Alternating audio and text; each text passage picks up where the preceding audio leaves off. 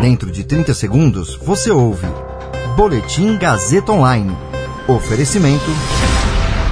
Se você tem muito o que dizer e quer escolher uma profissão para dar voz às suas ideias, a Faculdade Casper Libero é o seu lugar. Jornalismo, publicidade e propaganda, relações públicas, rádio, TV e internet. Todas as possibilidades abertas. Acesse casperlibero.edu.br e conheça as infinitas rotas que o mundo da comunicação oferece. Comunicação é mais do que uma escolha, é um modo de existir. Agora você fica bem informado e atualizado. Está no ar o Boletim Gazeta Online. ONU denuncia desmonte ambiental e assassinatos de ativistas no Brasil.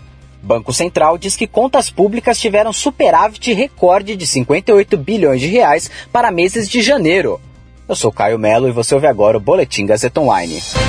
A alta comissária da ONU para Direitos Humanos, Michelle Bachelet, criticou o desmatamento na Amazônia e no Pantanal, alertando para o desmonte dos mecanismos de controle ambiental no Brasil. Ela ainda denunciou os ataques contra ativistas e jornalistas no país. No Conselho de Direitos Humanos da ONU da última sexta-feira, Bachelet apresentou seu principal informe sobre os direitos humanos no mundo, citando os locais onde as violações seriam mais sérias. O Brasil aparece ao lado de países como Arábia Saudita, Paquistão, China, Etiópia, Rússia e o racismo nos Estados Unidos, entre alguns outros.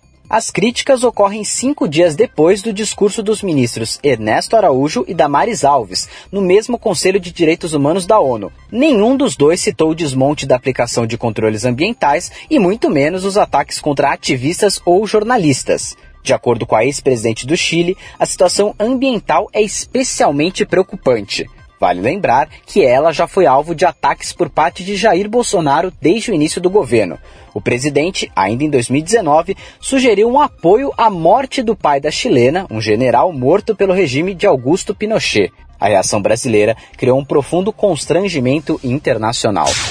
O Banco Central informou que as contas do setor público consolidado registraram superávit primário de 58,375 bilhões de reais em janeiro. Os dados englobam as contas do governo federal, estados, municípios e empresas estatais. O superávit primário é registrado quando as receitas de impostos e contribuições do governo são maiores que as despesas. A conta não inclui, porém, os gastos com o pagamento dos juros da dívida pública. De acordo com a instituição, esse foi o melhor resultado para meses de janeiro desde o início da série histórica do Banco Central, em dezembro de 2001. Segundo dados oficiais, esse também foi o primeiro resultado positivo desde outubro do ano passado, ou seja, em três meses. A melhora nas contas públicas está relacionada à arrecadação de tributos, que, embora tenha caído 1,5% na comparação com janeiro do ano passado, apresentou bom desempenho na comparação com anos anteriores. Além disso, como o orçamento deste ano ainda não foi aprovado, o ritmo de gastos públicos também está mais lento do que o usual neste começo de ano. Esse boletim contou com suporte técnico de Agnoel Santiago, supervisão técnica de Roberto Vilela, coordenação Renato Tavares, direção da Faculdade Casper Liber e Gazeta Online, Wellington Andrade. Você ouviu Boletim Gazeta Online. Para saber mais, acesse radiogazetaonline.com.br.